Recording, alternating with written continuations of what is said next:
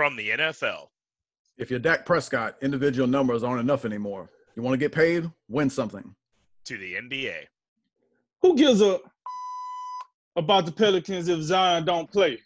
Across the landscape of college football. There's no such thing as a good loss in the ACC. So if you're Clemson, you better win every game. And so much more.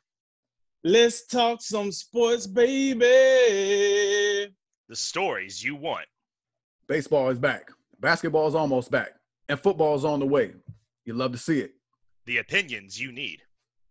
Sports is what this country needs, and I truly, truly believe that. Holla at your boy. It's Jay Wise. It's the drink, it's the beard, and it's the wisdom. I hope you brought pen and paper because class is in session. And Nathan Drinkard. Remember, make tomorrow better than t- today, and make today better than yesterday. And you know what we gonna do?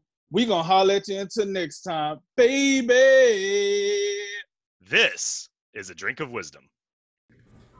Welcome to a drink of wisdom. with Nathan Drinkard, I'm Jay Wise. Thanks for spending some of your time with us. As a reminder to all the listeners, we're on Anchor, we're on Apple Podcasts, we're on Spotify. If you're looking for us in the video format, you can find us at the A Drink of Wisdom YouTube channel. Check us out on all those locations. Drink, as always, great to have you along. Hey man, and it great to be here, man. Feeling fabulous. How everything with you? Great, man. It's great. Can't wait to get it going here. All right, well, let's get it going. We're running a little behind, so you know what it is. Um, another day, another dollar. We're gonna give the streets what they need. We see what they don't. Oh, and we know you know we're gonna say what they want. Set your plates. It's time to eat. And last but not least, let's talk some sports, baby. Let's roll, Jay. All right, this is episode two of season three, where we will preview the rest of week one in the NFL. The Big 12 extends some invites, and we look ahead to the weekend in college football. But you know what? We're starting NFL opening night last night, where the defending champion Super Bowl, the Super Bowl champion, defending Super Bowl champion Tampa Bay Buccaneers defeat the Dallas Cowboys 31-29. Tom Brady completed a 24-yard catch uh, pass to Chris Godwin to set up the game-winning kick from Ryan Succop, and the Bucs off to a good 1-0 start. Tom Brady threw for 379 yards and four touchdowns. Big games for Antonio Brown, Chris Godwin, and Rob Gronkowski. Uh, Dak Prescott, he looked good in his uh, first action since what week five of last season. He threw for just over 400 yards and three touchdowns. Uh, big games receiving for Amari Cooper and CeeDee Lamb. Drink. Let's uh let's start with this question, and go ahead. Feel free to move wherever from here. Was that a push off by Chris Godwin on that? Uh, I would call it the the catch up the game winning field goal. Yes, it was. I, I thought it was offensive pass interference. Uh, but hey, it ain't a penalty if it don't get caught. I, like, listen, um, I, I understand Dallas frustrations. Um, this wasn't the Super Bowl, but hey, you know what I'm saying? You get them how you get them. Um, and you know, you, you wake up this morning, you got a lot of Cowboys fans. They gotta call that. They gotta call that. Well, listen, every team say they gotta call something. you know, as egregious as it is, Saints, uh, Saints fans are still complaining about calls not getting called. So, you know, it, it, it's part of the game. Missed calls are part of the game, just like injuries are part of the game. You know, just like you know, turnovers are part of the game. You know, et cetera, et cetera. Uh, but to answer that question, yes, I, I did think that was an offense pass interference. Now, um, to everything else last night. Listen, um, I would be uh, disrespectful if I didn't, you know, give give the Cowboys some flowers. Listen, I I thought this game was gonna be a young snub show. I thought you could go ahead and put them in the flat line, six feet deep in the grave. We got a plot ready for them. Like I, I honestly, I thought the Cowboys were gonna be done. I was, I came away pretty impressed with a number of things. Um, just like you it, it was some things that was bad, uh, with some things that wasn't so good. But I thought Dak Prescott was a positive. I thought Ezekiel Elliott was a negative. Um, I thought the tackles for the Cowboys was a positive. I thought the rest of the line could have been, you know, somewhat of a negative. I thought CeeDee Lamb sometimes was a positive. Other times I thought he was a negative. Um, Amari Cooper was definitely a positive. And shall I say, I don't know about you, Jay, but when I looked at Amari Cooper last night, I didn't think he was running these routes with, you know, precision and crisp and speed. But clearly he was doing enough to get himself open where Dak was able to find him. but I wasn't like looking at Amari Cooper like, man, he man, he's looking crispy out there. Those routes are just top notch. I don't know, Say- maybe it was just say- me. Yeah, I want to say his second route that that his second touchdown catch. It, was, I guess, it was a corner route, but it wasn't sharp at all. It was just like, oh, I'm just gonna run over here and I'm better than you, and oh, touchdown. You know, like, yeah, I, I didn't. I think I think I'm with you on that. Yeah, so I, I, it kind of caught me by surprise why he was so open, but we, we know other things transpired. Um, another thing you brought up, I, I, I must say, um, on the defensive side of the ball, you know, the defense did look better, but uh, like you said, we noticed that um, the rookie um, Micah Parson, shall I say, seemed to be the leader of the defense in his rookie year. Uh, he had the green dot. Everybody know the green dot is the it's the sig- sim- symbol that this player is the player that talks, you know, to the the, the coach, the defensive coordinator in the booth. Um, I thought that was quite odd, being that it's a couple other linebackers that have been doing this for a little while, and that's the guy that's calling signals. Take that for what it's worth, I guess. Um, but then I'm, I'm looking at some of these other guys, that defensive line, um, the, the Randy Gregory's, um, the you know, uh, listen, Demarcus Lawrence. I, listen, I know Demarcus Lawrence forced the fumble. Gregory recovered it. For, for what it's worth, you know, Gregory, I, I think they're getting their money's worth with you because I don't quite know what, what's going on with you. You play one year, you don't play. You go. I mean, now now marijuana is somewhat legal in the NFL, so I guess they say go ahead and get him in here. Um, but Demarcus Lawrence, what? I mean, kudos to Dak and and and Elliott. I mean, not Elliott. Kudos to Dak and Cooper. They was the only two dudes that got paid that still was playing like, hey, we're glad you paid us. Cause I don't know what in the world was going on with Zeke. I'm I'm not overly impressed with Lawrence. Um, but like I said, I did get a flowers to the, the tackles. I thought Tyron Smith and La'el Collins, I thought that duo was doing pretty well against the defending Super Bowl champs. Um, and then over to the you know over to the Bucs right quick. Look, here's the deal: young goat Brady, 43 years old. Um, he was still out there dropping them young dimes, but you you you could tell that the age is slowly but surely catching up with him. Listen, I heard Chris Collinsworth and you know Al Michaels they in that thing. Oh man, it, dare I say that 43 year old Tom Brady is just as good as 24 year old Tom Brady? Hey Chris, I like your commentating, but you need to knock it off, man. I don't know what what what are you doing? Like some of this stuff you saying is just taking it over. Like, like I don't give a. Uh, um, what world is a 43 year old Tom Brady better than 24 year old Tom Brady? Like you can do so much more when you're 24. So much more. You can take so many more hits. You can make so many more riskier plays that could result in a win. Like I don't listen. I know a couple of uh, you know centipedes that can move in the pocket better than Tom Brady right now. Don't give me that uh, 43. Dare I say? Like I, I, I didn't like that. I didn't particularly like that. But for what it's worth, Tom Brady did his thing. He came out the winning quarterback. Leonard Fournette. Can I get a Leonard Fournette sighting? Um, nine carries, 32 yards. This dude was taken fourth overall and was supposed to be the best thing coming out of the state of Louisiana. What what we doing? I, okay, whatever. Um, turn turn back those clocks for my boy uh, Antonio Brown. You seen him now? Five catches for 121 yards. Hey, this is what you get when you ain't acting a fool out of Antonio Brown. When he actually focused on playing football, he showed that he's still one of the better receivers in today's game. I thought he was phenomenal. Kudos to him. I just like hearing something other than tomfoolery out of Antonio Brown. So I was happy with that. Chris Godwin, we seen what he did. Um, you know, Evans was pretty disappointing. I ain't, I'm not gonna jump on it on that too bad, but that that's that's not it, Evans. Uh, they over here talking about see, he had seven straight thousand yard seasons. Well, he's getting off to a rocket start in this one. Let's let's let's do a little more, Evans.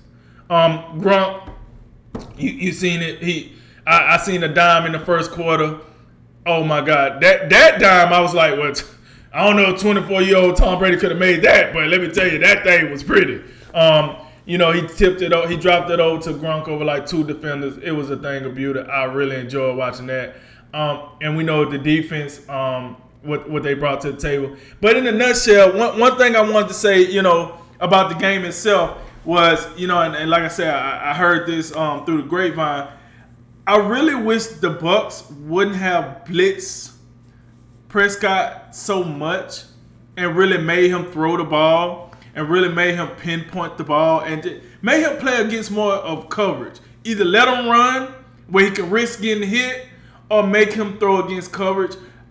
I think the Bucs could have had more success if they had played that way. The blitzing thing just didn't work. I mean, that Prescott is a pretty tall quarterback. So when they blitz and when he had confidence that his his line can hold up, he picked them apart. That's just what it was. Um, he he kind of had his, his his day, and I I don't want to jump on the Zeke point too much because I know you you got some stuff you want to say about the Zeke Elliott, but they have to use him more.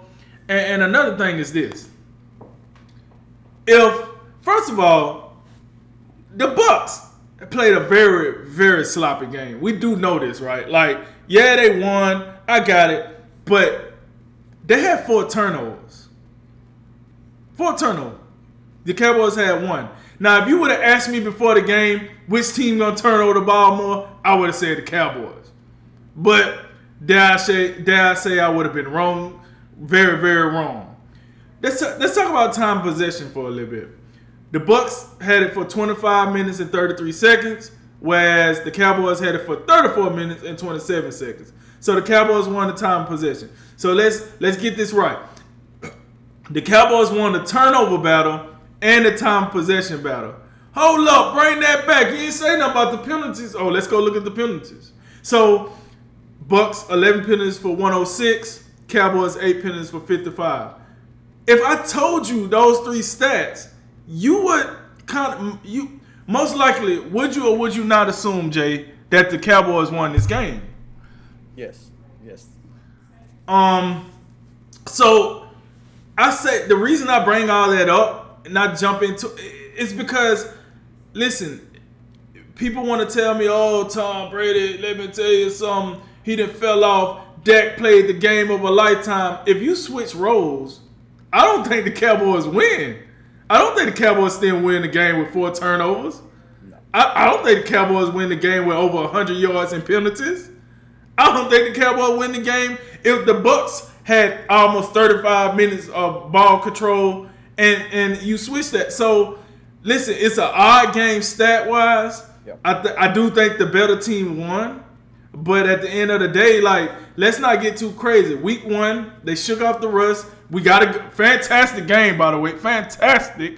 Um, NBC got got them one there. Um, better than I thought it was going to be, but at the end of the day, I think there's just some of the context I wanted to throw out there that if you switch the stats for each team, I can't necessarily say the Cowboys win this game.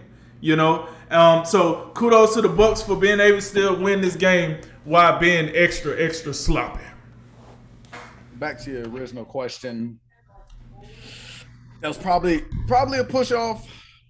I wouldn't have called it though. I didn't. I didn't think there was quite enough on that one. I mean, you brought up some of the things the Saints are probably upset about. The the the, the one where Nickell Robey Coleman just like assaults Tommy Lee Lewis before the ball gets there. That was like the worst missed call of all time, but at least that I've seen. Uh, I I just didn't. I didn't think there was enough there. I didn't. I mean, you see God would extend a little bit. If that's a penalty, there gonna be a lot of penalties called this year, and I'm just. I'd rather not. Like, so I thought it was a great throw on the back shoulder. Godwin extends a little bit. I don't know, like defensive back. Like I don't know, toughen up, get stronger. I, I'm gonna say, um, I think if you if you wake up this morning in your in your both teams, you you you should feel pretty good. Um, but if from Dallas's perspective, you open up the season on the road against defending champs. Uh, obviously, lot a lot of you know a lot of excitement in that stadium. You got the fans back in there, um, so a lot of juice coming through that stadium. You're also Dak Prescott, his first game since last um, week five of last season. So you got that. You got that. Um, you're dealing with. You're you Ezekiel Elliott called him their best offensive player. Zack Martin not playing due to COVID. Um, so I mean, from Dallas's perspective, for you to have a chance to win late in the game, um, and it took a you know a Tom Brady drive to get him down there. I mean, I think I think you feel good about that. Um, they mentioned they mentioned on the broadcast uh, quite a few times that Dallas isn't going to play another playoff team from last season until week 11. So you got you're going to have a lot of winnable games coming up. Uh, we know the division is just not impressive. Um, I mean, the football team might be worth something, but I don't expect much from the Giants and the uh, the Eagles are going to be really. I think they'll be really bad this year. So I mean, they, they put the Cowboys play in the worst division. Um, so, you know, and I think if if that's if that's the, the product, I mean that that I think that product is good enough to win the division. Um, and on Tampa Bay side, you get the win. Obviously, we feel good about that. But um, you know, they they shot themselves in the foot in the foot a lot. You had, I mean, Demarcus Lawrence makes a great play uh, fairly early in the game. Uh, the old peanut punch on Ronald Jones. Um, so you you have that, but you had Tom Brady throwing an interception. Trevon Diggs got him. The Hail Mary. I mean, I'm not worried about. It. I'm not really counting that one. But then you know, late in the in the fourth quarter with I believe it was 28-26 Tampa Bay. Chris Godwin fumbles the ball down near the goal line. Tampa Bay was on the way to scoring. It would have made it a nine point game. So, I mean, things could have been a lot a lot different. But yeah, when you look at turnovers, you look at penalties. Tampa Bay was much more sloppy. So to me, the takeaway, and this isn't necessarily this isn't anything that's surprising. Tampa Bay is a clearly a superior team to Dallas. The game just looks close because Tampa Bay was way more sloppy than Dallas was. Statistically, you talk about it being an odd statistical game. The reason, if you look at the, if you you know do a quick uh, statistical analysis, Dallas lost this game because they didn't execute situationally, particularly in the red zone, and Greg Zuerlein couldn't figure out how to kick. You know, he missed an extra point, and then he misses uh, what a 31 yarder. So I mean, he ended up making. I mean, I think it was what it ended up being three for four on field goals on the night. But um, you know, uh, two short misses that, that I mean they hurt you. So I think from a statistical standpoint, that's why Dallas loses. But Tampa Bay, you know, if Tampa Bay plays with any type of you know discipline. I mean, Dallas got five first downs. Their offense got five first downs via Dallas uh, Tampa Bay Buccaneers defensive players committing penalties. Um, and we also have to remember no Jermaine Whitehead, one of their starting safeties. Then you have Mike Edwards cramping up. He was gone for a bit. And then the the big one, uh, Sean Murphy Bunting, you know, dislocates his elbow. And that means Ross Cockrell's got to enter the equation. And that's just something we uh, like to avoid. So um, I think both team both teams should feel pretty good about you know how things turned out. I think so. One one real positive for Tampa for the the league should be uh, greatly concerned. Um, this whole year two thing of Antonio Brown and Rob Gronkowski, yeah, that's that's a problem. You combine these two guys, they, and they look like throwbacks. They look like they're about five years younger. Um, and then you combine that with Chris Godwin looked great last night. Mike Evans not so much, but that's look, those are four guys right there that can make it happen, and can stack up against anything else anybody else can uh, can offer. So if that's the and remember last year it was Mike Evans, Chris Godwin, AB, and Gronk were the clear three and four. And last night it was a little bit reversed. AB and Gronk looked like the one and two. I think I think the rest of the league should be concerned about that. For mm. Dallas, there's a lot of positives for Dallas, but I'm gonna tell you, this whole thing where, and I'm and we you know we talked about this before the show maybe this is because the Cowboys coaching staff says we're not going to be able to run the ball. I mean, you got Vita Vea and Ndamukong Suh. We're not going to be able to move them. So we're just going to take the position that, look, our outside guys, talk about CeeDee Lamb, Michael Gallup, Amari Cooper, they're better than your what you can do in the secondary. So we're just to play this game outside the numbers. If that's the plan, okay. But I hope it isn't something that we see the entire season because – Dak Prescott throwing the ball 58 times a game, that might, I mean, you might win a division with that because the division is so bad, but you won't go very far. To me, my initial takeaway, and I don't want to uh, just let this be the you know the the final verdict on this. But they must not think Ezekiel is very good. When you give the guy who the only back in football paid more money than Zeke is Christian McCaffrey. And ever since he signed that contract, they haven't used him like he's a top five back. That when when when Zeke signed the contract, that's when Kellen Moore became the offensive coordinator, and it's just been the air parade ever since. I really, I really believe, and this this goes to the defense too, which is a, appears to be a little bit better. For this team to maximize what they can do, they're gonna have to go back to running the football first. And Zeke carrying the ball 11 times, it's just not enough. And in some ways, it's almost, I mean, it should be somewhat offensive to Zeke. What is the point of paying this guy all this money if you're not going to use him? And I got it. And obviously, he can do other things. And I thought he, I thought he did a really good job um, in pass protection, p- picking up some of these Bucs uh, linebackers who like to blitz, uh, like Devin White. But if that's the highlight reel you have from Zeke coming out this game, that's a problem. And I think, look, I think moving forward, I really hope that's just that's just a one-time thing. But you got to be more balanced because you're even though you if that's your position that we're completely superior to what Tampa Bay has on the outside, you're still letting the defense off the hook. Todd Bowles over there is like, well, they ain't gonna run the ball tonight. I guess we'll just blitz and play, do whatever we want to do. We don't have to worry about the run tonight, guys. They're not gonna do it. I think that's a problem. Part of the the, the big major advantage for offenses is the ability to run and pass and to keep defenses off balance. Dallas played a great game last night offensively in a lot of respects. And they did Dak Prescott was I thought he played a great game for the most part. But you're letting defenses off the hook. I don't think that's not a sustainable strategy moving forward. All right, so moving on to the NFL. I hope you're ready for some football.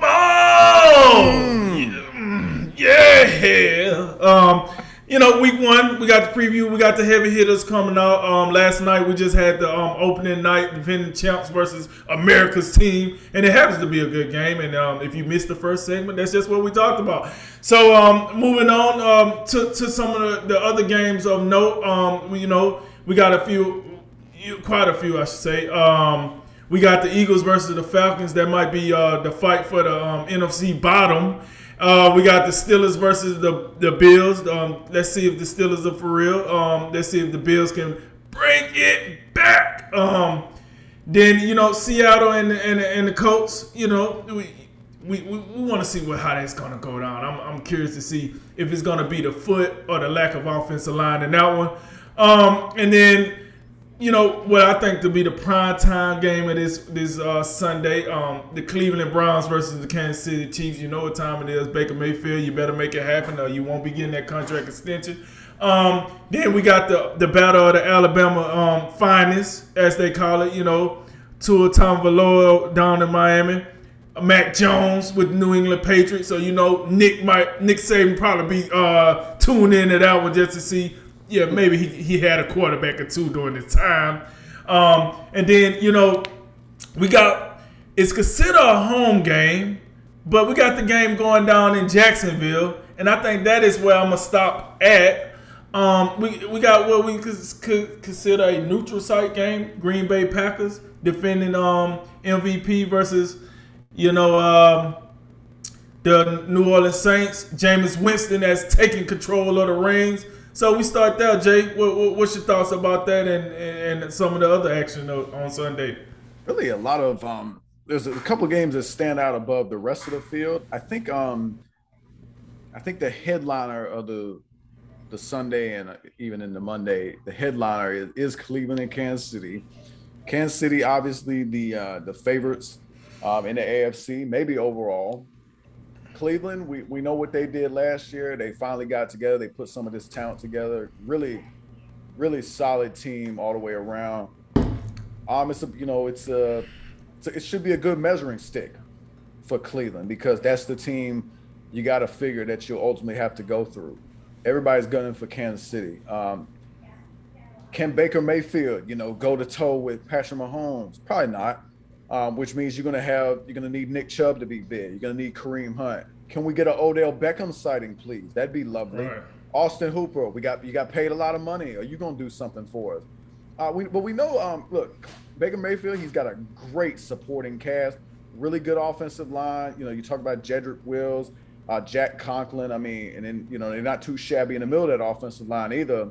I mean, that's why Nick Chubb and Kareem Hunt they can uh, you know enjoy a lot of success, even though they also are really good, talented individual players.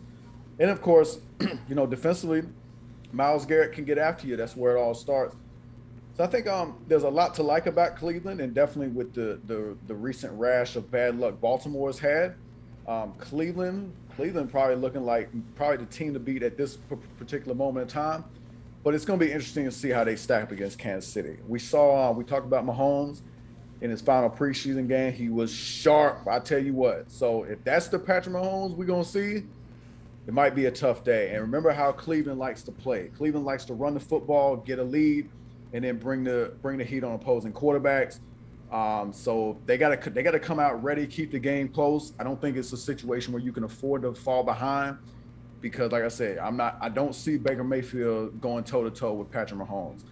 Um, the, the other two games I think that are the wound up being the best matchups. I'm looking at Green Bay and New Orleans. New Orleans, of course, playing this game, uh, the home game, but they'll be in Florida for that one. Big test right at the game, uh, right at the gate for Jameis Winston. Um, can can he go to toe to toe with Aaron Rodgers? And more importantly, can he limit the mistakes? That's the biggest. That's the biggest thing. We know he's got talent. We know he can sling it. Um, he's you know he's going to have a good complement of weapons. Uh, Alvin Kamara, one of the best backs in football, he can do it all. And I think New Orleans has a very good defense, but he's just got to limit the mistakes. I think it starts in this game. Also, a pretty good, really good offensive line. Uh, in Green Bay, look, Aaron Rodgers, you know, is it one last dance? Him and Davante Adams and company. Aaron Jones just getting off the, the contract. A lot, lot, of things like the Packers and the Saints been two of the best uh, best teams out there in the NFC for for several years now. So that, that should be a good one. The other one, the third one, that's probably the best. I'm looking at look Pittsburgh and Buffalo. Pittsburgh, you know, you talk about a team being on this last leg. This is very likely Big Ben's last um, last uh, last ride. Um, and then Josh Allen, you know, one of the guy, another one of those teams. Next, next up to uh, Kansas City, they got a chance to go in the AFC Championship game. Not quite ready yet, but Josh Allen, one of those guys, like you know, in the, the fringes of the MVP conversation last year. He's been uh, he's been on the come up, you know. So this is gonna be this is gonna be a test because Pittsburgh, you know, has one of the best defenses in football. Um, so how how does Josh Allen look? You know, what what about uh, Stefon Diggs, Cole Beasley? Can we get Emmanuel Sanders involved? A lot of weapons out there for him. So, uh, but then you know, there's some sneaky ones down there. Like I'm looking at Jets Panthers, the Sam Darnold game. Uh, I think this is a game that's very important for Carolina and more important for Sam Darnold than anybody else in that game. Um, the Panthers, they should be favored in that game.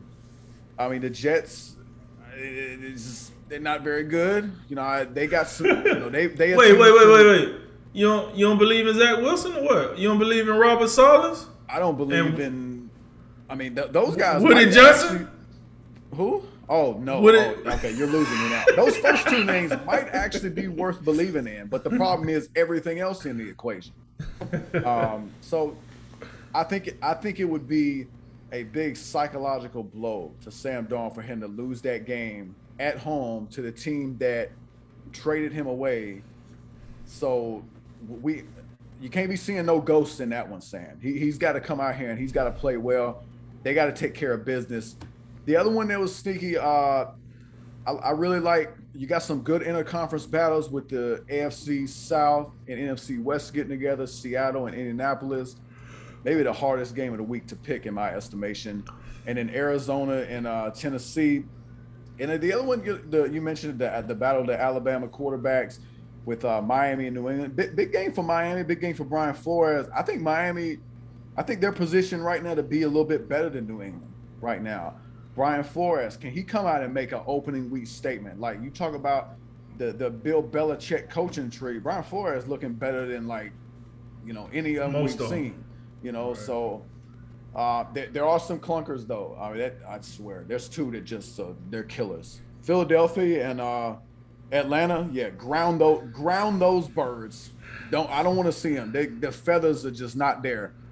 And Jacksonville and Houston, dear God, I I swear. Uh, Jackson, that's an opportunity for Trevor Lawrence though to come out there and sling it. I mean, I think he might have an advantage over Tyrod Taylor. Last but not least, and I'll get out of here. Uh, I got to go to the Giants, hosting Denver. Uh, Vic Fangio, you might want to win that one. We we can't stop. We can't. We got to stop losing all the September games. Denver is superior, superior talent, talented football team than the Giants. Uh, they better they better win that one. And they better win it big. So, uh, let's, so this is what I found funny, right?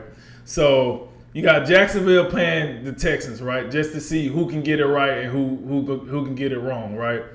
And the most excited Jacksonville fans will be at their stadium to watch Green Bay and New Orleans. I, I just want people to understand that their fans are going to be more excited to see Green Bay and, and the Saints come rolling in the town and playing their game now while they on the road at Houston. Um, dare I say, with the low views. Um, here's the deal, though. Um, a, a, couple of other games that we, we, we, didn't really hit on that I, I talk about a little bit. You know, the NBC game of the week, look, Chicago's Bears at the um, Los Angeles Rams.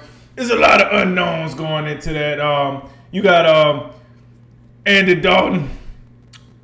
Uh, I'm, I'm, gonna say Justin Fields. Uh, you got Justin Fields and the Bears. You know, going in and um, you know, going against what, what you know on paper was the number one defense last year. Um, Jalen Ramsey, um, Aaron Donald, um, and, and, a slew of others coming in there to bring the pain. You know what time it is. Um, and then you know, I, am curious to see. Hey, Justin Fields. Well, listen, no one gets ripped by Andy Dalton. If you say you do, you can go ahead and listen. Go go take the Johnson and Johnson COVID shot. Don't don't come come to me telling me you give a rip about no Andy Dalton. I don't care about Andy Dalton. This this game is about Justin Fields. You, you think I'm not telling the truth? We got a rapid that will prove that this game is more about Justin Fields than it is Andy Dalton right? And in the Rams, you know, we, we want to see what Matthew Stafford talking about. We want to see if he's gonna really be the answer to get them, you know, back to that Super Bowl, you know, since they've been there in a while. Oh, you, you just caught what I was saying earlier? I did. I had. I, I did. I slowed down. Like, I, wait a minute. Oh yeah, I remember. I, okay, I did throw that in there. Yep. so you know, I'm saying just a little bit, you know, a little razzle dazzle, and then on Monday night, um, you, you know we're used to uh, seeing two Monday night games. It seems like this season we only get one. Ravens and Raiders. It's, you know, I, am interested in seeing the, first game in the Las Vegas stadium and you know hoopla and blah blah blah. Then you got the Ravens coming in town, and hell, I just want to see who's going to line up at running back for the Ravens because um when you when you out here dropping like flies, like uh, your whole I've never seen a whole position group take a L. Like the whole position group. Like it's just, hey, running backs coach, don't even worry about getting on the plane because we don't need you because we ain't got no running backs anyway. We're gonna put a cu- couple of Taysom Hills back here. Um, and, and we're gonna hope that could work out for us. I've never, yo. They have Lamar Jackson though.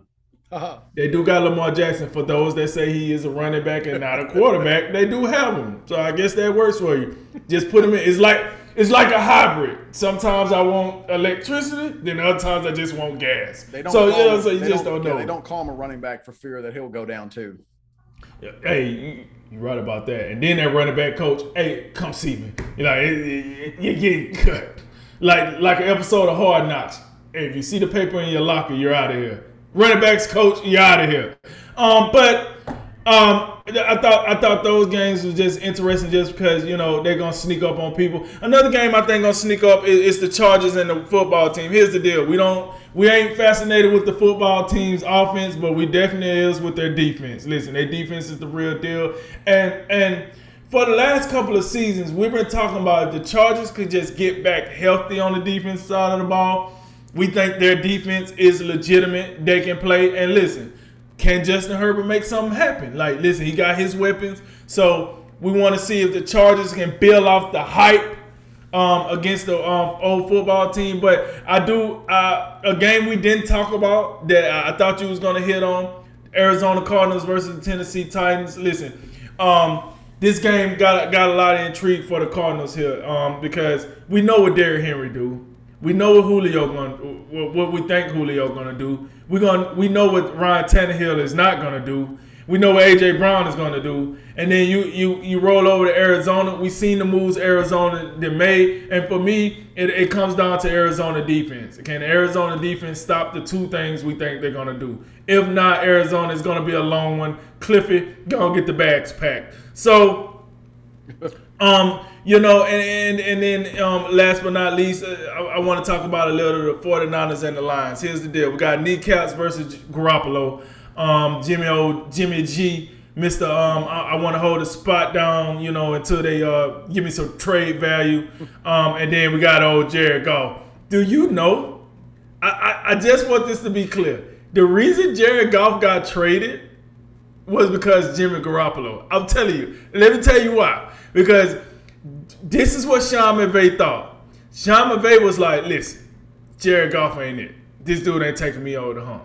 Jimmy Garoppolo, if I had to bet my last last two dollars on Jimmy Garoppolo versus Jared Goff, I might have to go Jimmy Garoppolo. Then what do the 49ers do? Hey, Jimmy Garoppolo ain't it. Let's go ahead and get that young kid, Trey Lance. What do Sean McVay do? Shoot. Hey, now we gotta trade this. Hey, go get Matthew Stafford. Trade. It's the chess game within a division mm. It's so so unique, and I think people have to look at that. And it's so beautiful to see these young offensive coaches go back and forth like that. And when you know, I'm talking about Sean McVay and Kyle Shan- Shanahan, like they're going tit for tat. But you got the old man Pete Carroll here refuse to get an offensive line for his quarterback, while you got the young guns down here going back and forth trying to figure it out, right? So I, I, I thought that was unique. So for me, those are a couple of my nuggets for the Sunday slash Monday action. You know, let's see how it go down, and I can't wait to talk about it on Tuesday when we when we go to review of week one. All right. Now you know what time it is. It's time for the big boy time. And we're going down to college football. Oh yeah, and you know it's only our favorite conference this year, the Big 12. All right. Um, they handed out the official awards um, for the expansion. Um, so with the first pick of the 2021 Big 12 expansion, uh, the Big 12 selects BYU out of the independent conference. Yes, they don't have Zach Wilson, but we're going to figure it out anyway.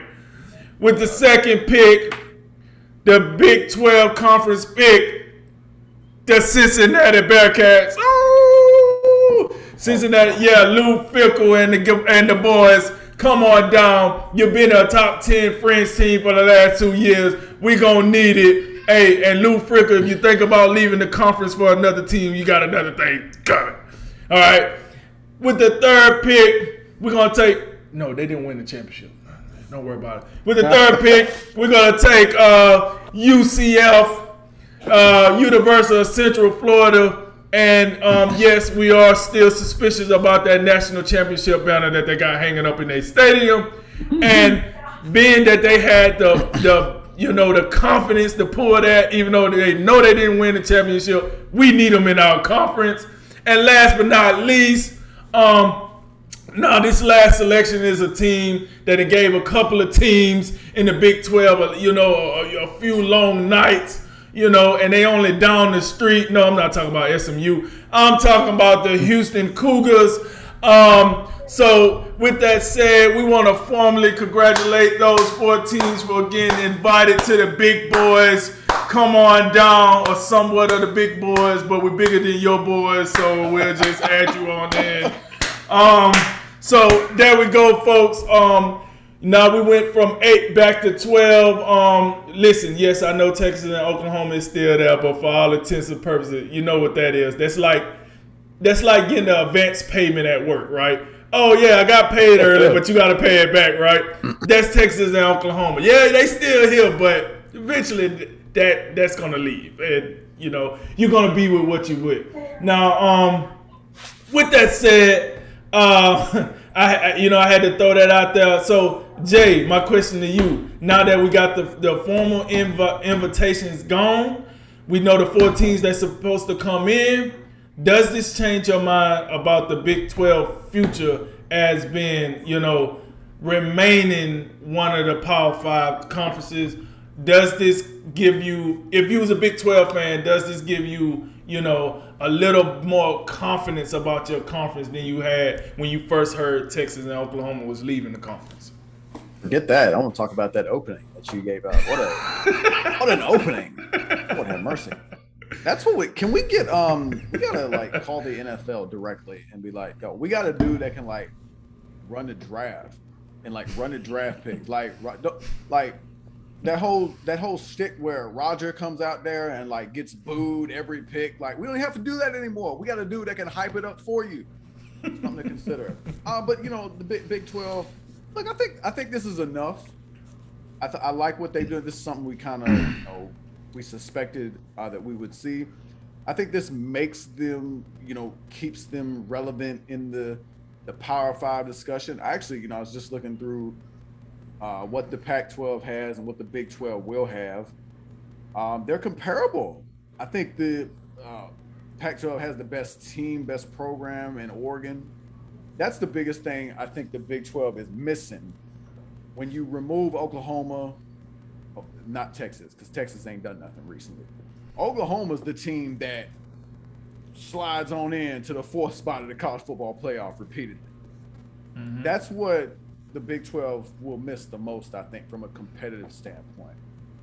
Uh, but if you look at, I guess, the totality of everything, Big 12 has some solid depth. You know, assuming that you know these teams, assuming that uh, particularly Cincinnati, so if Cincinnati can like maintain what they do, um, you know that's going to be that's to be something to reckon with. You know, because I think that's a real program.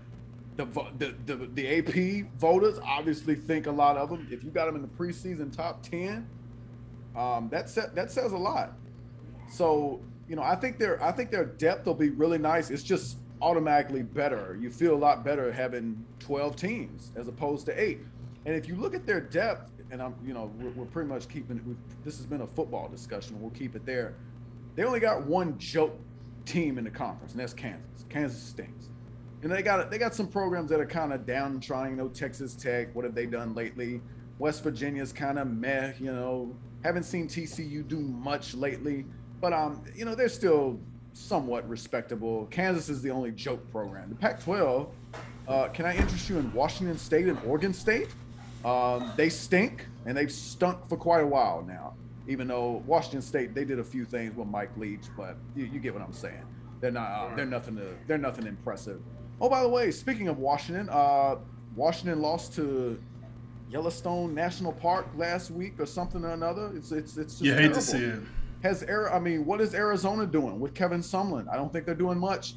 Colorado, that's just a random team out there. Like they had what a couple years ago they did something that it was in the Pac-12 title game maybe, and but it's just it's just not much. When is Stanford gonna win, do anything ever again? Like remember when David Shaw like replaced Harbaugh and it was like, oh David Shaw, he's doing stuff. They ain't done much lately. Like they, they nothing to write home about. California Golden Bears, yeah, I don't know. I mean, they got. I mean, you got you you got Southern Cal, you got Oregon, Utah with Whittingham. You know, they've been kind of good. Herm Edwards got Arizona State doing some things. It looked like UCLA might do something now, but you know, I think after you get past Oregon and Southern Cal, these are two comparable conferences, and I actually think the new Big 12 might have some better depth.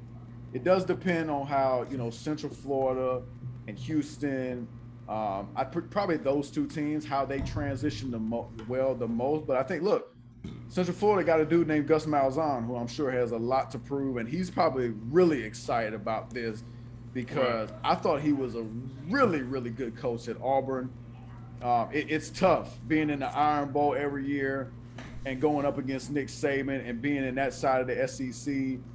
Um, and he look he, he he he was able to get him a couple times, you know. So. I- That's true.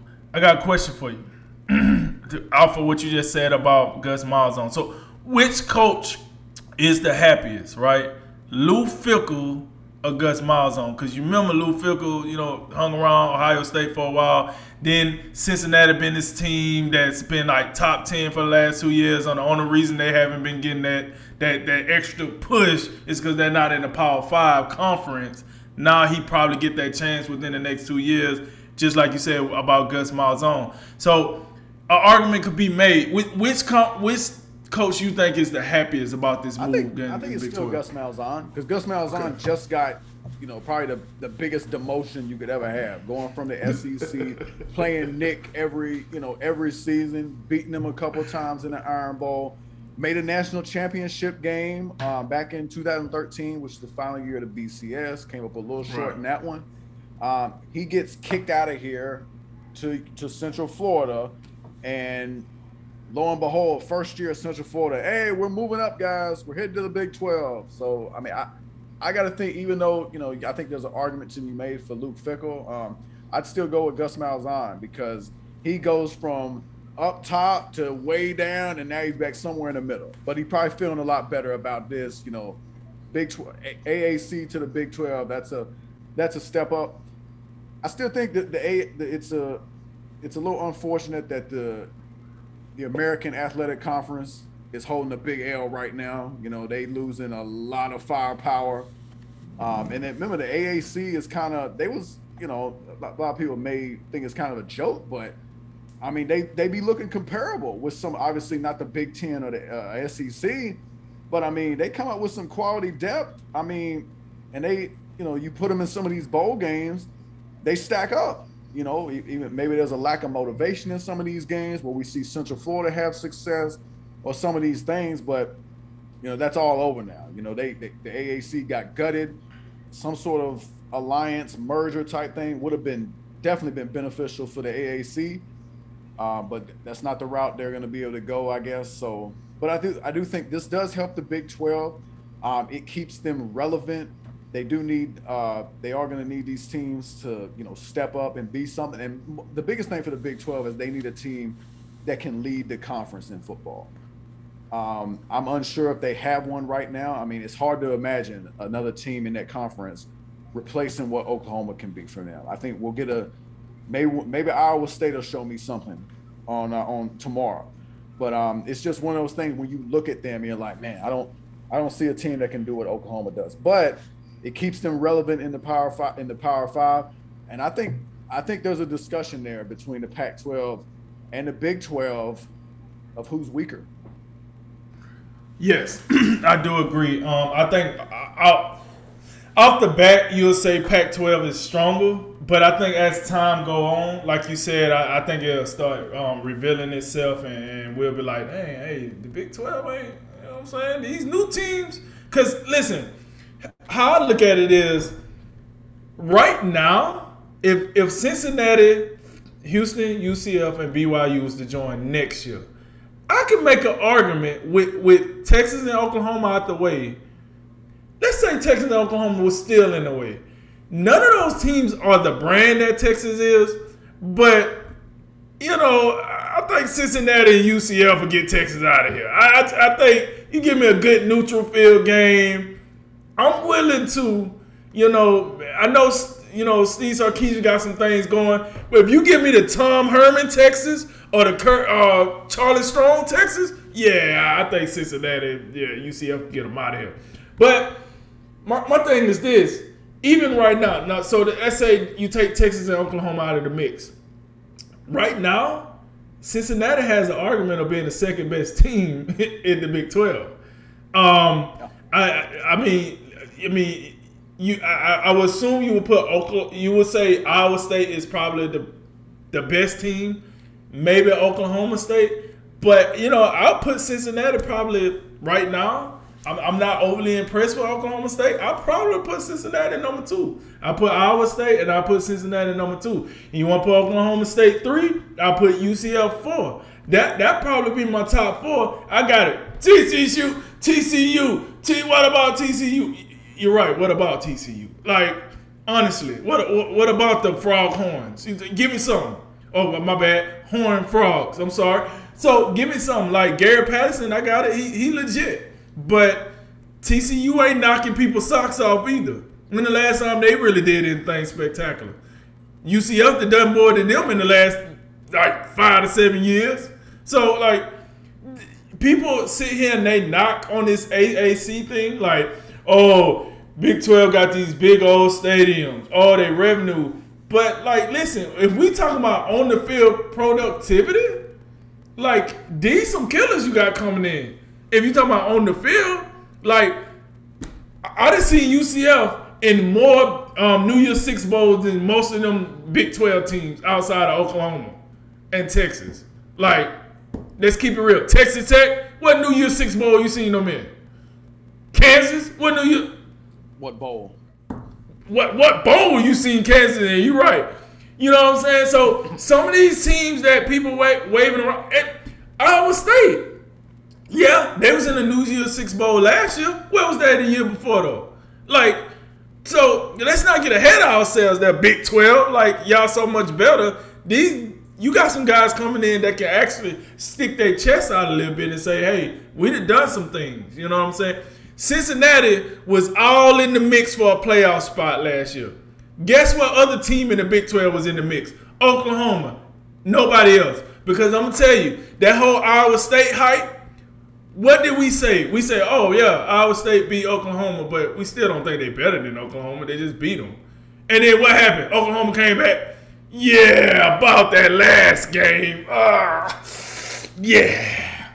We're going to go ahead and take care of this. So, with that said, I, I really don't like how Big 12 fans and, and representatives think they're so much better because it's just not true. Once again, like I always say, if you were so much better, Texas and Oklahoma wouldn't be leaving. Now, the argument that you got with the Pac 12 is, and I think that's legit because I think those are the two conferences that are going to be fighting it out for that final spot, right? Because you would think the SEC is penciled in, the Big Ten is penciled in, and then you got the Clemson used to be penciled in. Now we just don't, we don't quite know what's going on with the ACC right now. But you you would think two spots out of the four penciled in. That the bar none. If I don't see no game, no more games for the rest of the season, we're gonna get somebody from the Big Ten. We're gonna get somebody from the SEC. Then now you got the other two fights. I mean, the other two spots getting fought between the Pac-12, the Big 12, and the ACC. For all intents and purposes, I'm gonna just put the ACC to the side. I, if it ain't Clemson, I would love to see who comes out. Dare I say Virginia Tech, but I'm gonna put them to the side. Um, but you you will fight for that one spot uh, between between the Big 12 and the Pac-12. I'm sorry, man. I ain't trying to take a jab at you. I'm just saying Virginia Tech looked pretty good against North Carolina. But either way, you will fight that out, and I'm with you. You got Oklahoma. That's I mean not Oklahoma. Oregon. That's a pretty clear cut number one in the Pac-12. Um, we you know I know Utah's not sexy, but Utah's out there. USC they're out there, right? And then when you get to the the Big 12, like you said, Iowa State. That's your clear cut number one. I don't know if that gets that. I, I, I'm be honest. I don't think that moves the needle. Not when you out here struggling with Northern Iowa. And then we're gonna see what you got against actual Iowa. Like, I don't know if that moves the needle, you know, you know what I mean? So I'm with you on that. I think it is an argument to put wh- which conference is stronger, Pac-12, Big 12. And I think one of these days we're gonna sit down, we're gonna chop it up and make a video about it. I think that's a good segment for the future. But as of right now, you know, stick to the Big 12. Hey, listen, you back to 12. I think it's a good move. I think old Bob Bowlsby, um, you know, you kept your job for a couple more years because you probably was out of there if you didn't get something done. Um, but I think he did a good job. And and listen, for what it's worth, he did say that they might not be finished. They might bring in two more teams and make it 14. So we'll see how they go. just and just as an example, because like you, you talk about TCU and like oh TCU, TCU, and just an example because like you know get a lot of seems like we get a lot of Big Twelve fans up on the page just you know like to chirp, don't mm-hmm. disrespect TCU. Can I just say like TCU over the past three seasons in conference is twelve and fifteen. It's not good, guys. It's not good. That's kind of why like we're not all that concerned about TCU right now. And I get it.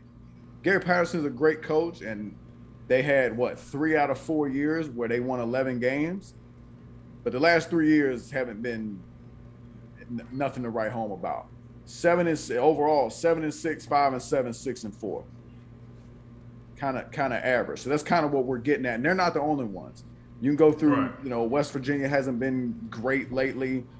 We know about Texas Tech, Kansas State. I mean, it's just kind of met programs, you know, which is why Texas, Oklahoma, even especially Oklahoma, because they Oklahoma does the Clemson for the Big 12. They carry the conference.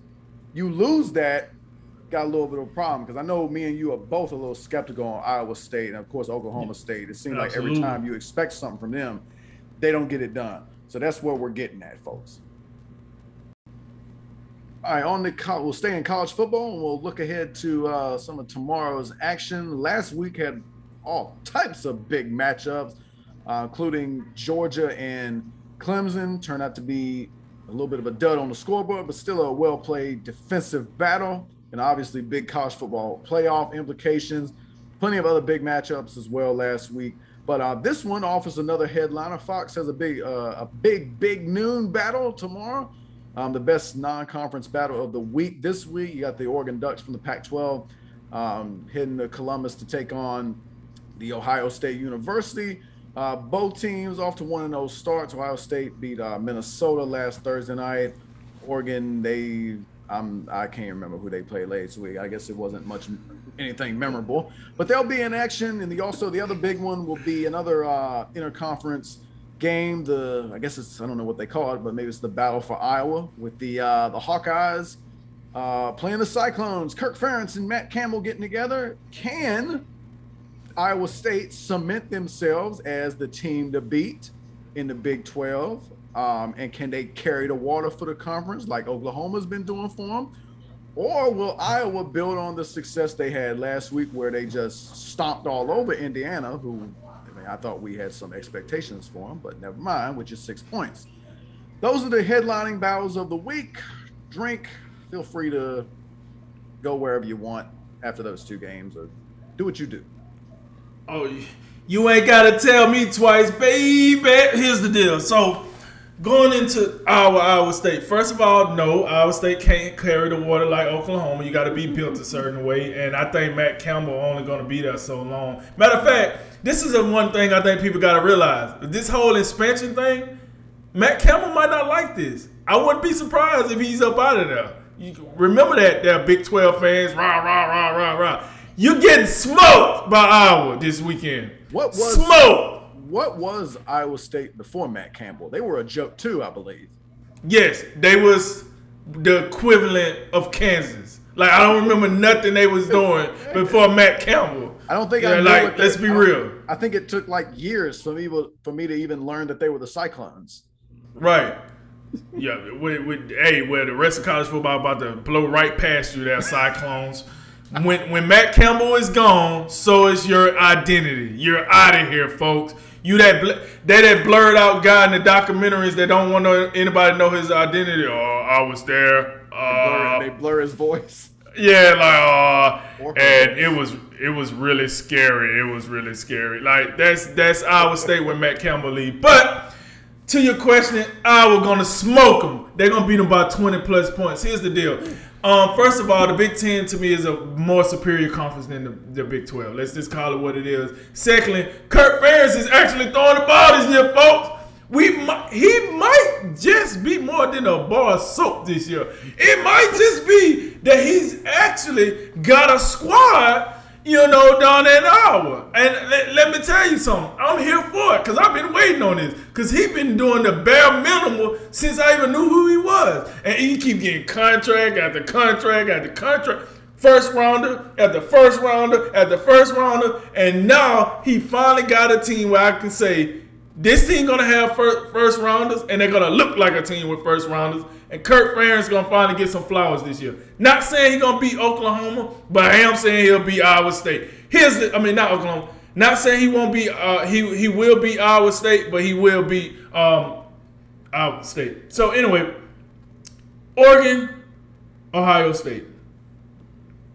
This is a very interesting game. I don't I don't even know how exactly to look at this because before the the Thibodeaux injury, I was like, "Yo, Oregon gonna give them some problems."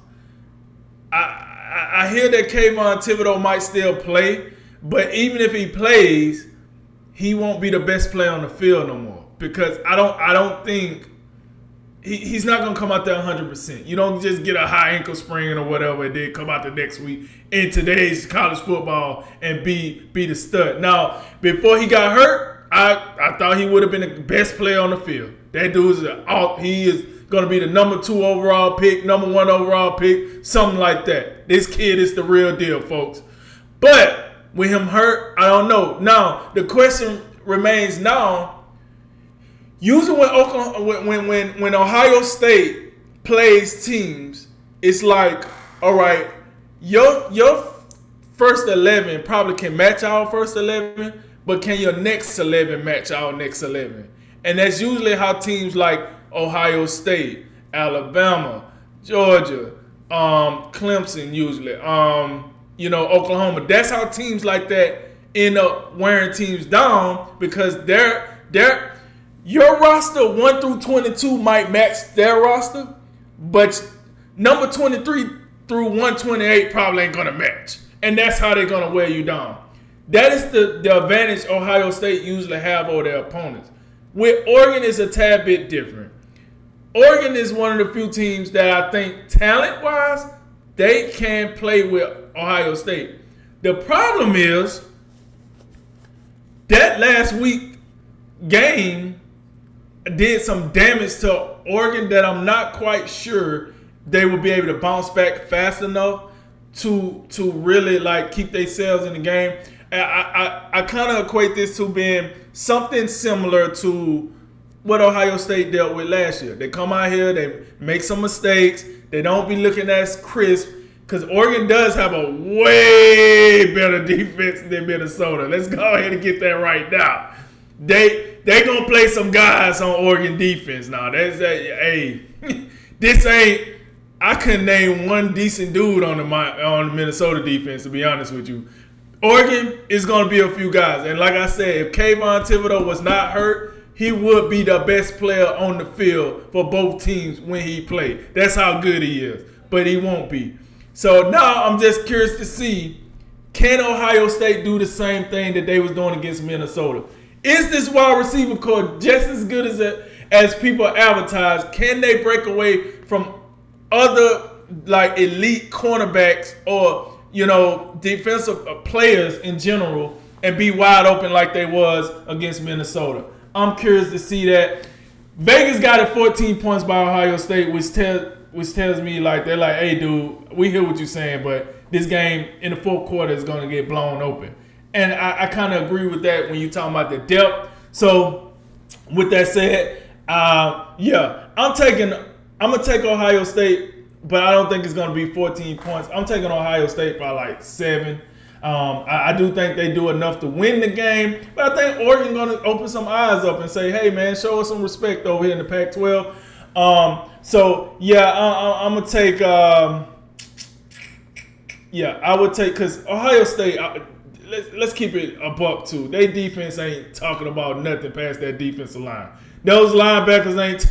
Listen, that ain't it. Those corners ain't showing me nothing either. That secondary ain't showing me nothing. So yeah, I'm gonna take this uh 42-35 Ohio State, and then some of the, oh, and then I ain't even say Iowa. Yeah, I would win it by 20. I'm gonna take that one. Um, I'm, I'm gonna take that one probably uh, 35 to um, 35, 35 to 17. I'm just not sold on Iowa State. I'm just until they show me something. I'm just not behind it.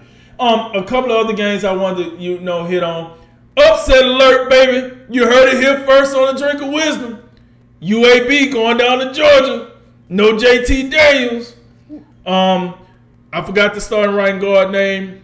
Forgive me, Georgia fans. You ain't got him either. Your best pass catcher is your punt returner. I don't know.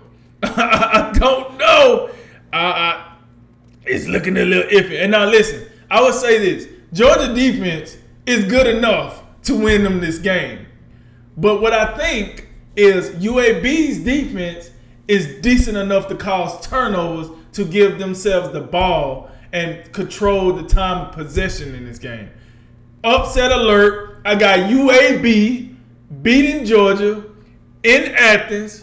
Or is it? I think it's in Athens um, by a field goal. I'm looking at this as a, another low scoring affair. All right. Um, but I'm gonna take this probably 17-14 UAB. That's my upset alert. Um, another game um, I want to talk about Texas and Texas and Arkansas. I think people sleeping on this one because Arkansas ain't really been doing them stinking up the joint lately. But Sam Pittman got these guys playing confident football, and they they might have the best cornerback in the nation. Um, God, I say all that and then I draw a blank on his name.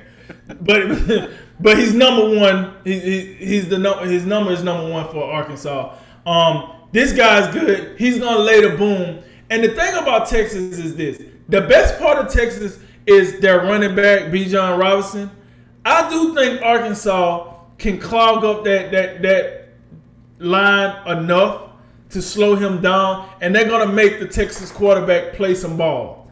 I and like I just said, they got one of the they got probably the number one corner coming off the board this year in in Arkansas. If not, he's definitely coming off the board in the first round. Um, and I think that can give Texas a lot of problems. I think that game will be close, but I do have Texas winning. Um, that game, I, that it, that game strikes me as a 45-42 game because I'm not overly impressed with Texas uh, defense, and I do think they're gonna come in there sleepwalking. Arkansas gonna catch them by surprise, and this game is gonna be a lot better than what the experts think. And then, last but not least, let's talk about this unranked primetime ABC game: the Michigan Wolverines versus the Washington Huskies that just lost to. You said Yellowstone. Yeah, that's what I Ye- say. Yellowstone. Because it's Montana. yeah. I guess, uh, I, guess. I guess Jim Harbaugh better win that one, huh? Do you know in national parks you can't even like do anything with none of the animals because they are protected under a certain like regulation and law? And you just Probably got- lost to a team. Probably got to wear masks there too now. Uh, why not? Michigan need to wear a mask over their whole face. I'm about tired of like Jim Harbaugh. Listen, you've been living off your laurels there, Jim Harbaugh. But if you go out here and lose to Washington, they need to fire him like during the season. I don't want to hear no. We're gonna wait to the end. No, he don't win this game. He's never gonna win a game that matters if he don't win this game. He got to go. I'm not, I'm not even a Michigan fan. You see what it is over here. But if he loses this game, he got to go. That's bar none. He's out of here. So I think that game is intriguing just because Washington has nothing to lose here. We don't give a rip about what Washington got going on anyway. It's this game is all about Michigan. All about Michigan. It's a primetime game because you're Michigan. It's a primetime game because Jim Harbaugh coaches Michigan. It's a primetime game because Michigan is located in the Big Ten Conference. None of this have anything to do with Washington. None of it. None whatsoever. If Michigan lose this game, Jim Harbaugh back, back your bags, you out of here, baby. All right, Jay, what you got?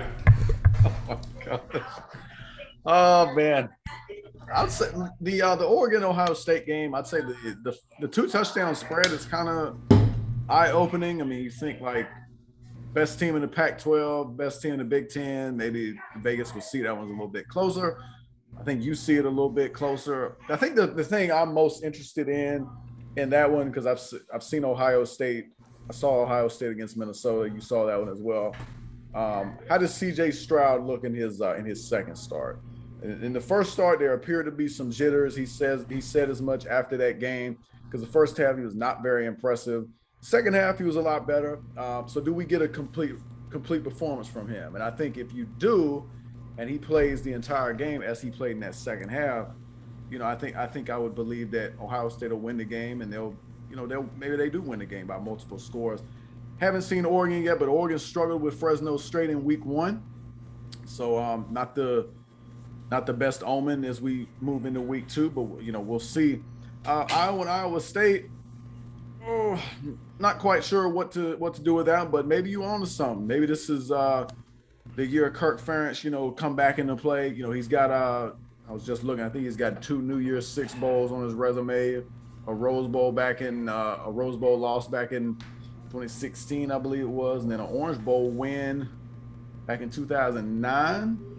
So um, you know he's been in a you know he's done a few things, but it do seem like more often than not we're looking at the old eight and five thing that he does. So, but I mean, look, I thought it was impressive what they did to Indiana in Week One, 34 to six. I mean that's a statement victory. Um, so, you know what do they do against Iowa State in Week Two, who Iowa State got the feel of like they just play around too much early on in the season. Like that, like no, like what are you doing? Like, can you like get this team that you set up as being like the practice run and like run them off the field like you're supposed to? No, not really. So I mean, we'll we'll see. Like, I mean, I think you you may be onto something there about Iowa just you know mopping mopping the field with them, you know. So we'll see. I do say like I think that Washington Michigan game that is all about Michigan. It is all about Jim Harbaugh. Um, come on, khakis. We gotta we gotta start moving. This is Michigan. It feel like they just like slipping more and more after conversation. Because you notice how when we talk about the Big Ten now, we're talking about Ohio State, obviously, but then it's Wisconsin and Penn State. Then it's now it's Iowa. Iowa's in there. Uh, Minnesota, that we be trying to slide them in there some. Um, Indiana, Indiana last year, like Michigan's fallen more and more by the wayside. So I, I'm going to need them to get back in here. I was just looking at their schedule. When you look at college football schedules, typically like games more than two weeks down the road, they only have they be like TBDs as far as the time. Michigan's last game of the year, you know it's going to be big noon because it's Ohio State and Michigan. I don't I don't think I don't want to see Michigan in like prime time or like big scenarios when every time we see Michigan in a big scenario or a big game, they stink.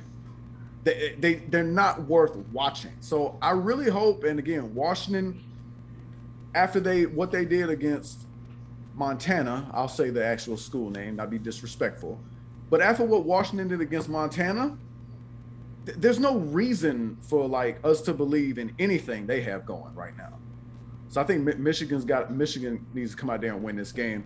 The other one I'm interested in because Texas A&M, I think among teams that are kind of like we kind of at least at the start we see them as playoff contenders.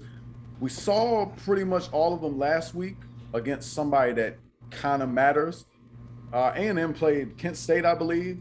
So this will be their first actual kind of like real game, so to speak. No disrespect, Kent State, but they get Colorado on the road.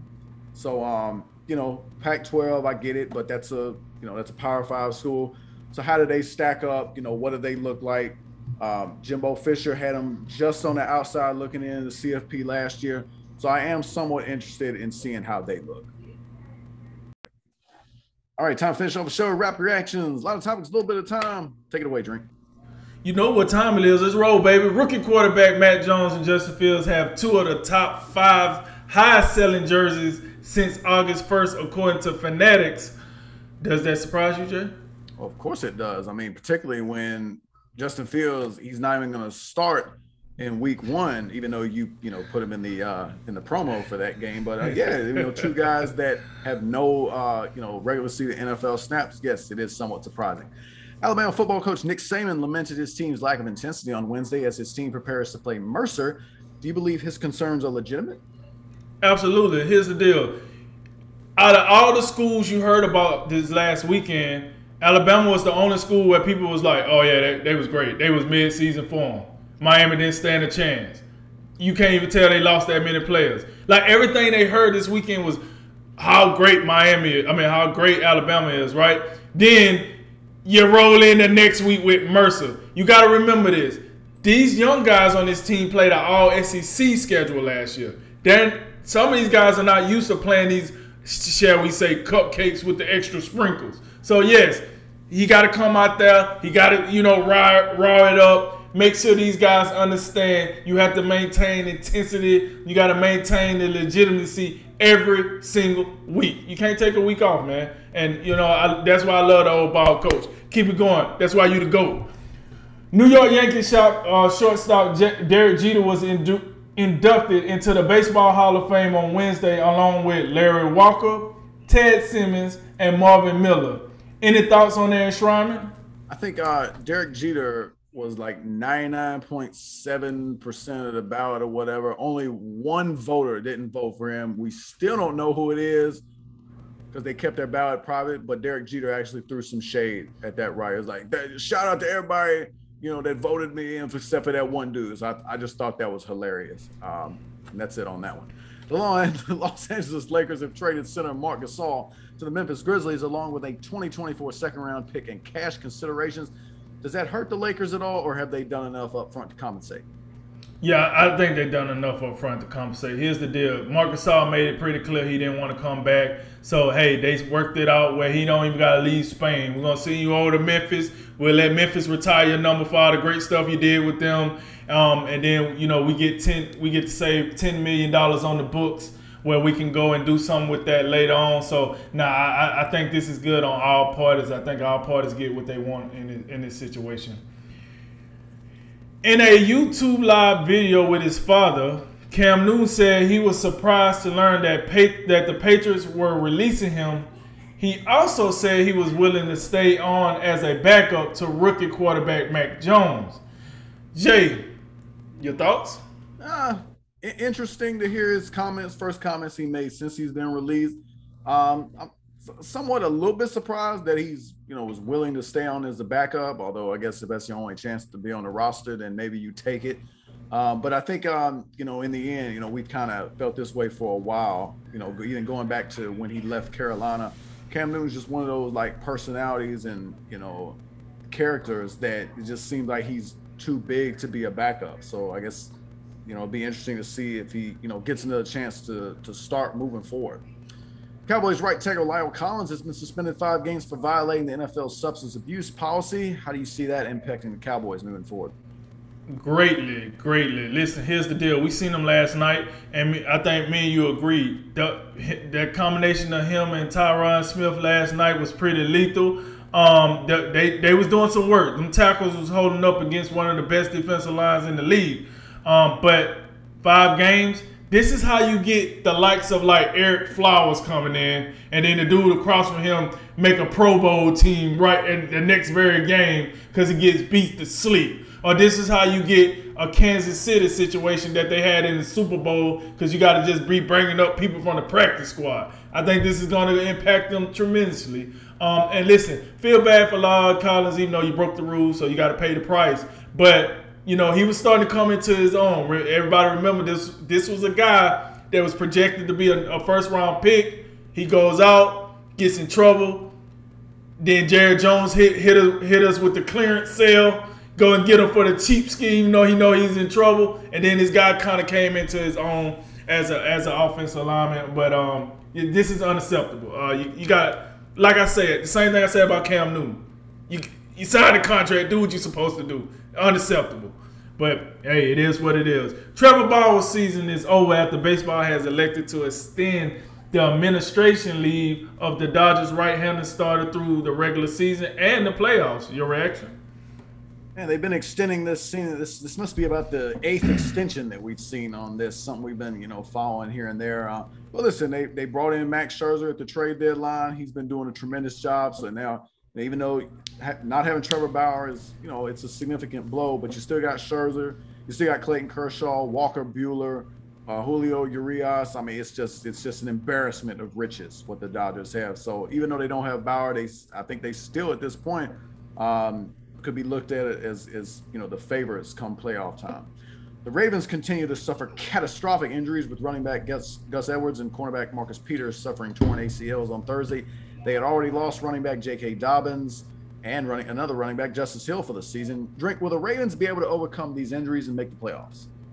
I like to think so. If it's a position where you kind of want this to happen, I mean, I don't think you want this to happen, but if you wanted it to happen, it's probably running back. Why do I say that? I do understand that the NFL lacks on top end running backs, but they got plenty of just running backs. So you could probably go find some guys. Hey, what they they went out and got Latavius Murray, a guy that we didn't seen in the league for quite a while, do some things. They got a couple of guys on the roster. And listen, you got one of the best running quarterbacks in the business, folks. Um, so I, I, think they will be all right. Will it be a little rough in the beginning? I think it, will be. You know, Lamar Jackson been working with some of these guys for quite a while. However, I, I think that they'll be able to get it done. Gonzaga's men's basketball coach Mark Few was cited for a DUI on Monday outside of a popular vacation spot in Idaho. That's right, I said Idaho. Anything you'd like to add about that, Jay? Yeah, I spoke to a, a source close to this situation, and you, you, wouldn't believe what he had to say. He said what he had to say. He said he had a few too many. Last one, outside linebacker T.J. Watt and the Steelers have agreed to a four-year extension worth 112 million dollars deal includes 80 million in guarantees and 30 and a 35 million dollar signing bonus. Drink, where does Watt rank for you among NFL defensive players? Oh well, he definitely top five, and his contract tell you that. Hey, he need to pay JJ his money back. But here's the deal: like I'm gonna tell you like this. Now, if he wasn't top five, he is now. You you become the highest paid defense player in the league. Everybody target you. Is it is it fair? No, but that's just how the league is. So I'm telling you right now, you're gonna have to play up to that contract. The good thing is this: Pittsburgh's defense is the real deal, folks, and he's part of that real deal package as far as that defense go. So we'll see, but we're gonna expect more out of him now after this signing. All right, that concludes tonight's drink of wisdom. As always, like, listen, share, subscribe. We appreciate it all. I'm Jay Wise. And I'm Nathan Drinker. And remember, make tomorrow better than today, and make today better than yesterday. And you know what we gonna do. We gonna holler at you until next time, baby. And ladies and gentlemen, this is a drink of wisdom.